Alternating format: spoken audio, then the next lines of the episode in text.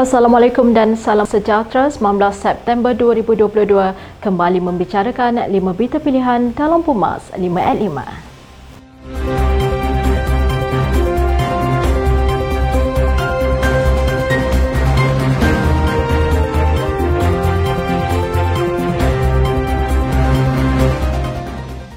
Kesemua kerusi yang pernah ditandingi MIC pada pilihan raya umum ke-14 akan kekal menjadi milik parti itu untuk ditandingi pada PRU 15.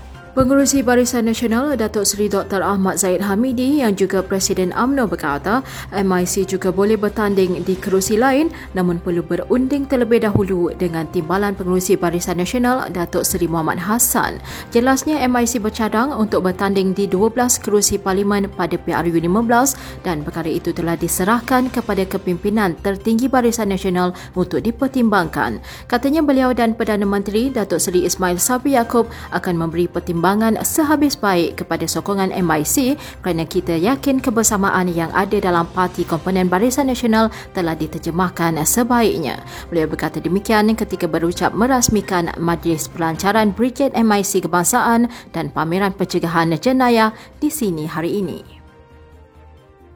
Perdana Menteri Datuk Seri Ismail Sabri Yaakob hari ini memberi jaminan komuniti India di negara ini tidak akan dipinggirkan dalam arus pembangunan. Katanya mengambil semangat keluarga Malaysia, no one will be left behind. Kerajaan telah meluluskan berbagai peruntukan dan inisiatif bagi masyarakat India khususnya untuk membasmi kemiskinan, pembangunan sosial, sosioekonomi dan kesejahteraan kaum itu.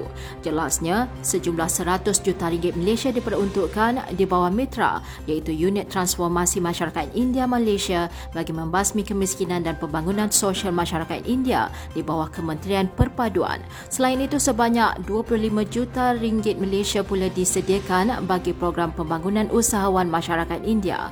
Beliau yang juga naib Presiden UMNO berkata, penubuhan jawatan kuasa itu membuktikan keluarga Malaysia daripada masyarakat India amat penting dalam pentadbirannya. Pelbagai pendekatan perang strategi yang dilaksanakan wanita AMNO dan Barisan Nasional seluruh negara menggambarkan kesiapsiagaan wanita dalam usaha menuju pilihan raya umum akan datang. Ketua Penerangan Wanita AMNO Datuk Norshida Ibrahim berkata menerusi perkongsian bersama jentera wanita AMNO Pulai menegaskan kepelbagaian strategi amat penting khususnya dalam mendepani cabaran serta pemantapan jentera untuk menghadapi PRU 15. Beliau yang juga Ketua Wanita AMNO Segamat berkata kemenangan serta kepercayaan yang diberikan oleh rakyat Johor pada pilihan raya negeri itu sebelum ini menambahkan lagi momentum mereka untuk terus bergerak.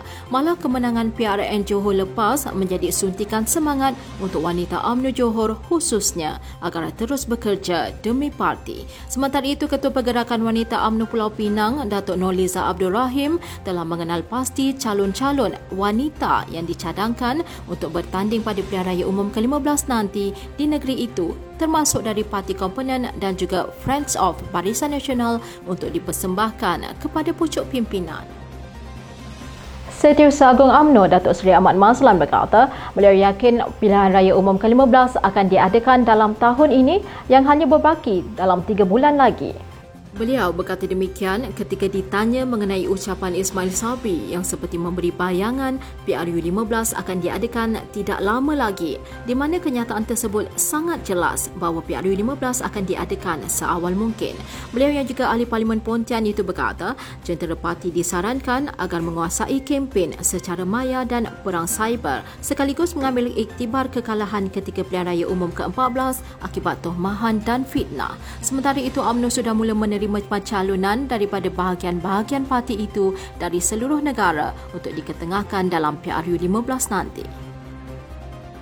Lebih 10,000 orang pemuda AMNO dan Barisan Nasional berjaya dikumpulkan semasa Majlis Pelancaran Jentera Pemuda Barisan Nasional sekaligus memperlihatkan bahawa semangat pemuda Barisan Nasional bangkit kembali menjadi pegangan utama mereka.